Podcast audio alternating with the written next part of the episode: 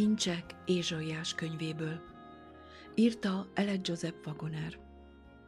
hatvanötödik fejezet. Az Úr karja.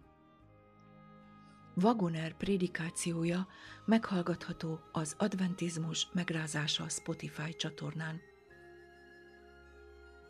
Ézsaiás ötvenkettedik rész tizenháromtól tizenötig tartó versek. King James Version. Íme a szolgám eredményes lesz munkájában, magasra emelkedik, és nagyon dicsőséges lesz. Ahogy sokan iszonyodtak tőle, mert olyan eltorzult, nem emberi volt az ábrázata, és alakja sem volt olyan, mint az emberek fiaié. Így hint meg sok nemzetet. A királyok is befogják szájukat színe előtt, mert meglátják, amit addig nem mondtak el nekik, és megértik, amit addig nem hallottak. Ézsaiás ötvenharmadik rész egytől háromig terjedő versek. Ki hitt a mi tanításunknak, és az Úr karja kinek jelentetett meg? Felnőtt, mint egy vesszőszál ő előtte, és mint gyökér a száraz földből. Nem volt neki alakja és ékessége, és néztünk rá, de nem volt ábrázata kívánatos. Utált és az emberektől elhagyott volt. Fájdalmak férfia és betegség ismerője. Mint aki elől orcánkat elrejtjük, utált volt, és nem gondoltunk vele. Ezeket a verseket a revidiált fordításból idéztem, és az Ézsaiás ötvenkettedik rész tizenötödik versének széljegyzetéből származó alternatív fordítást olvastam fel. Rögtön a vers elején fordítsuk figyelmünket a két fordítás közötti különbségre, hogy a jelentésváltozás rögzüljön az elménkben. Lehetetlen megmondani, hogy hány ember cserélte fel a vízben való teljes alámerítéssel történő keresztség bibliai szertartását a vízzel való hintés szertartásával a tizenötödik vers hibás fordítása miatt. Így hint meg sok nemzetet. Nos, az igaz, hogy a héber szó, amelyből a hinteni szót fordították, a spriccel jelentést hordozza magában, és ez olyan kifejezésekben is megtalálható, mint földből kifakad, vagy örömében ugrál. A Biblia a meghinteni szót folyadékokkal kapcsolatban használja olyan kifejezésekben, mint például vérrel vagy vízzel meghinteni egy dolgot vagy személyt. De figyeljük meg, hogy ez a szigorúan megkülönböztetett szó nem alkalmazható nem folyékony dolgokra, amelyek nem képesek a folyókban szétterjedni. A Bibliában gyakran szerepel ez a szó, ahol helyesen hinteni szóként fordítják. Egy dolgot meghinteni folyadékkal. Ezt a szót lehetetlen lenne emberekre alkalmazni, hiszen embereket nem lehet valamire ráhinteni. Angol nyelven van az igazított kifejezésünk, embert lespriccelni, ruhát spriccelni, bár ez nem egészen helyes alkalmazás. A mosónő nem spricceli a ruhákat, hanem vizet locsol a ruhákra. A héber nyelvben ez a különbség nyilvánvaló. Lásd Ezékiel harminchatodik rész huszonötödik versét. A versben nem azt olvassuk, hogy az Úr meghinti népét, hanem azt, hogy akkor tiszta vizet öntözök rátok, és tiszták lesztek. A tanulmányunkban szereplő szakaszban a hinteni szó természetellenes, és eltorzítja a bibliavers értelmét. A meglepni vagy lenyűgözni szó használata szó szerinti és átfogó. Ezzel a szóval vagy ezzel az egyenértékű szavakkal találkozunk sok más bibliafordításban, kivéve az angol fordítást. Isten szolgájának bölcsessége. Az Ézsaiás negyvenkettedik, negyvenharmadik és negyvenkilencedik fejezetei Isten szolgáját mutatják be.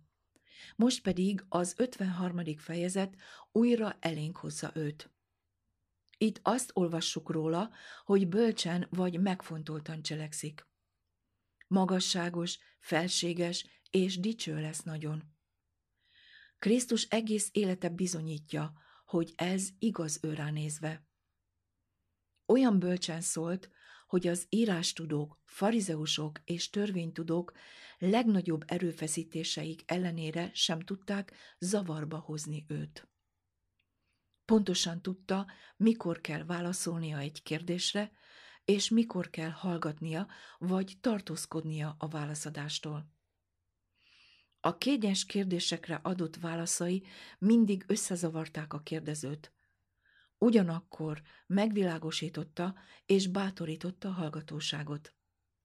Lásd, Márk tizenkettedik rész harmincnégytől harminchétig tartó verseket. A felmagasztalásáról pedig azt olvassuk, hogy Isten ültette őt a maga jobbjára a mennyekben, felül minden fejedelemségen és hatalmasságon és erőn és uraságon és minden néven. Efézus egy, húsz-huszonegy. De ez nem az egész történet. Jézus, aki kisebbé tétetett az angyaloknál, ő az, aki dicsőséggel és tisztességgel koronáztatott meg, hogy az Isten kegyelméből mindenkiért megizlelje a halált. Zsidók kettő kilenc. Az ember Krisztus Jézus az, aki bölcsen cselekszik és felmagasztaltatik. Mindent testben cselekedett, hogy megmutassa a test feletti hatalmát. Ha mi is átadjuk magunkat teljesen Istennek, mint ahogyan ő tette, akkor ugyanolyan bizonyosan az Úr szolgái vagyunk, mint ahogyan ő volt, és mindaz, amit róla, mint az Úr szolgájáról olvasunk, ránk is vonatkozik ő benne. Milyen megnyugtató az a gondolat, hogy az Úr szolgája bölcsen cselekszik, mert ha valóban az ő szolgái vagyunk, akkor mi is bölcsen fogunk cselekedni. Krisztus Istentől bölcsességül, igazságul és szentségül lett nekünk. Ez azt jelenti, hogy valóban szolgálnunk kell. Nem lehetünk tétlen, lusta szolgák. Élettel teli kell lennünk, hogy megismerjük Isten akaratát, és annyira feltöltődve Szentlélekkel, hogy a lélek értelme, ami Isten értelme, a mi értelmünk is legyen. Krisztusban van elrejtve a bölcsességnek és az ismeretnek minden kincse.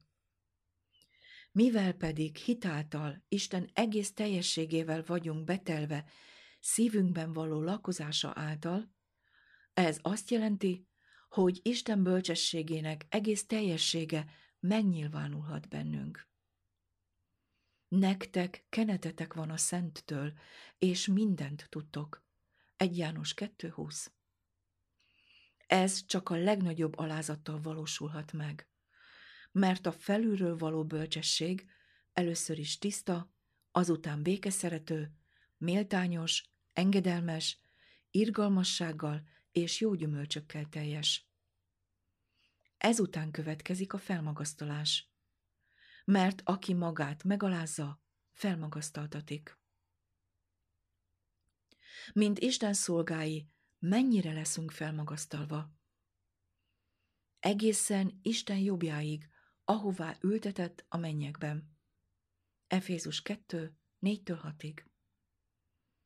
Hatalmasokat döntött le trónjaikról, és alázatosakat magasztalt fel. Felemeli a porból a szegényt, és a sárból kihozza a szűkölködőt, hogy ültesse hatalmasok mellé, és a dicsőségnek székét adja nekik. Egy Sámuel kettő nyolc.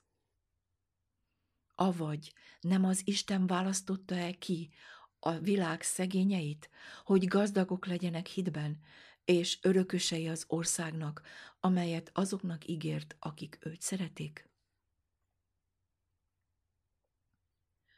Krisztus alázatosságától rettegő királyok. Olvassátok el Jézus tárgyalásáról szóló beszámolót, ahol kigúnyolták őt. Heródes pedig az ő katonáival egybe semminek állítva és kicsúfolva őt, minek utána felöltöztette fényes ruhába, visszaküldte Pilátushoz. Lukács huszonhárom tizenegy. Pilátus eleget akart tenni a sokaságnak, és elbocsátotta nekik Barabást. Jézust pedig megostoroztatta, és kezükbe adta, hogy megfeszítsék. A katonák pedig elvitték őt a palota belsejébe, ahol a helytartóság van, és összehívták az egész csapatot. Bíborba öltöztették, tövisből font koszorút tettek a fejére, és így köszöntötték: Üdvözz légy, zsidók királya! Nátszállal verték a fejét, megköbdösték, és térdet hajtva hódoltak előtte. Miután így csúfot űztek belőle, levették róla a bíborruhát, és a maga ruháiba öltöztették, majd kivitték, hogy megfeszítsék. Márk tizenöt tizenöttől húszig tartó versek. Ez ritka szórakozás volt azoknak a durva katonáknak. Számukra Jézus csak egy félőrült trónkövetelő volt, akinek szenvednie kellett a képzelgéséért. Így gondolkodtak: ma keresztre feszítjük, és holnapra mindent elfelejtünk. Annyira félváról vették az egészet, hogy a kereszt lábánál nyugodtan sorsot vetettek a köntösére. Jézus arca és külsője eltorzult, de a szenvedések erejével sok nemzetet ejt ámulatba. Akkor a csőcselék kigúnyolhatta, és semmibe vehette őt. Azonban hamarosan királyok görnyednek majd félelmükben az ő lábai előtt, és kétségbe esetten kiáltanak a hegyeknek és a kőszikláknak: Essetek ránk, és rejtsetek el minket annak színe elől, aki a trónon ül. És bemennek a sziklák barlangjaiba és a föld hasadékaiba, az Úr félelme elől és nagyságának dicsősége előtt, mikor felkél, hogy megrettentse a földet. Ézsaiás kettő tizenkilenc. És mindaz a hatalom nem lesz más, mint annak a hatalomnak a megnyilvánulása, amellyel ő megvetve a gyalázatot, keresztet szenvedett. Isten kigúnyolt karja. Az emberek nem tudták, és ha valaki megmondta volna nekik, akkor sem hitték volna el, hogy az a szegény, csendes, megvetett fogoly nem más, mint az Úr karja. A Jézust üldöző zsidók gyakran énekeltek zsinagógáikban: A te karod hatalommal teljes, a te kezed erős, a te jobbod méltóságos. nyolcvankilencedik Zsoltár, tizennegyedik vers. És a következőt is: Ó Isten, füleinkkel hallottuk, atyáink beszélték el nekünk a dolgot, amelyet napjaikban, a hajdankor napjaiban cselekedtél. Nemzeteket űztél te ki saját kezeddel, őket pedig beplántáltad. Népeket törtél össze, őket pedig kiterjesztetted. Mert nem az ő fegyverükkel szereztek földet, és nem az ő karjuk segített nekik, hanem a te jobbod, a te karod és a te orcád világossága, mert kedvelted őket. negyvennegyedik Zsoltár, kettőtől négyig tartó versek. De soha nem gondolták, hogy az előttük álló alázatos, megvetett és elutasított ember volt az Úr karja, aki által mindez megvalósult.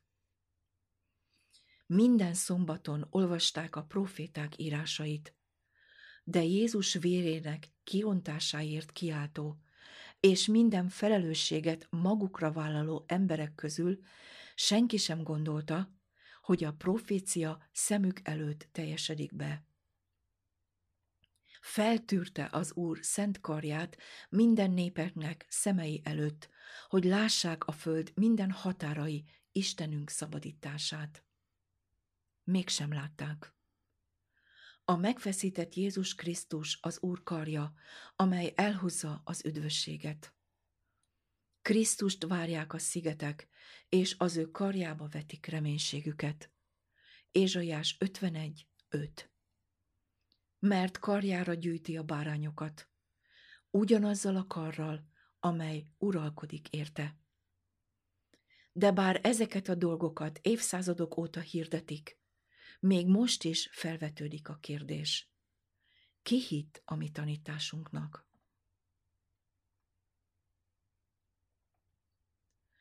Isten szépsége. Ki gondolta volna, hogy egy kisgyermek, a legszegényebb emberek gyermeke, aki jászolban született, magányban és szegénységben nőtt fel, az Úr karjának megnyilvánulása? Mi lehet gyengébb és bölcsesség nélkülibb egy kisgyermeknél? Hanem a világ bolondjait választotta ki magának az Isten, hogy megszégyenítse a bölcseket, és a világ erőteleneit választotta ki magának az Isten, hogy megszégyenítse az erőseket. Gyökér a száraz földből. Felnőtt, mint egy vesszőszál ő előtte, és mint gyökér a száraz földből. Senki sem keres szépséget egy ilyen növényben. Sőt, alig ha gondolnánk, hogy életben marad. Úgy tűnik, hogy nincs jó földje és nedvessége ahhoz, hogy életben maradjon. Mégis életet ad az egész világnak. A szőlőtő az egyik leginkább kiüresedett növény az év egy bizonyos szakaszában. Egyes országokban a szőlőt nem karozzák, hanem minden évben közel a földhöz metszik meg, így néhány évig a szőlő nem más, mint egy göcsörtös csonk. Az ilyen szőlőültetvény nagyon hasonlít a földben hagyott tuskókra, amelyeket a vágás után a földben hagynak elrohadni. Mégis, éppen abból a földből, és éppen ezekből a szemnek nem kívánatos tuskókból árad a bor gazdag forrása. A száraz, köves talajból növekvő gyökérből termett több száz nagy fürtről a legfinomabb szőlőszemeket szedik majd. Ez a növény szépsége. Nem a kinézete, hanem a rajta termett gyümölcs bizonyítja szépségét. Krisztusnak nem volt olyan szépsége, amit a világ csodált volna. Az ő szépsége a szívnek elrejtett embere, a szelíd és csendes lélek romolhatatlansága. A szentség szépsége volt az éke. Az Úrnak karja kinek jelentetett meg? Ha ezt a tanulmányt csak történelmi proféciaként olvassuk, akkor szem elől tévesztjük a lényeget. Ha csak a múltban történt eseményekre gondolunk, hogy Jézust ezerkilencszáz évvel ezelőtt elutasították, hogy nem teljesítette az emberek elvárásait, akkor haszontalanul olvassuk. Ebben az esetben az Úr karja nem nyilatkozott meg nekünk. Nem hittünk tanításának. Mit jelent a tanítása nekünk, nekem és neked? Azt jelenti, hogy bármennyire is száraz és terméketlen az életünk, Isten képes áldásának gazdag folyamait fakasztani. Még ha száraz földön is vagyunk, és ott növekedünk fel, Isten csodálatos hatalma megnyilatkozhat bennünk.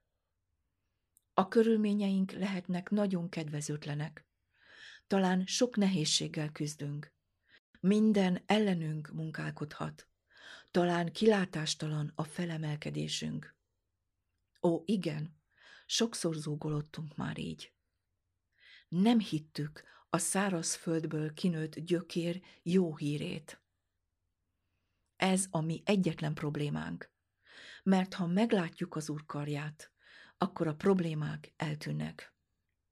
Istennel együtt minden lehetséges. Jézus a legkedvezőtlenebb körülmények között született és nevelkedett, hogy senkinek se legyen oka elcsüggedni. Senki sem volt nála szegényebb, senki sem volt előnytelenebb helyzetben, senki sem volt megvetettebb, senkivel sem bántak olyan rosszul, mint ő vele, és senki sem volt kevésbé értékelve, mint ő. És mindez miért? Azért, hogy megmutassa hatalmát mindazoknak, akik engedik Isten életét áramolni a legszárazabb talajban lévő, legélettelenebb gyökérben. Akkor nem csak magának talál táplálékot, hanem képes lesz az egész világnak táplálékot adni. Hiszed ezt? Megjelentette neked az Úr karja? Amikor panaszkodni akarsz a helyzeted és a lehetőségeid hiánya miatt, vagy elbátortalanodsz az előtted tárulkozó látványtól, állj meg, és tedd fel magadnak ezeket a kérdéseket. Próbáljátok meg magatokat, hogy hitben vagytok-e. Vizsgáljátok meg, hogy hisztek-e az evangélium alapelveiben. The Present Truth ezerkilencszáz március huszonkettő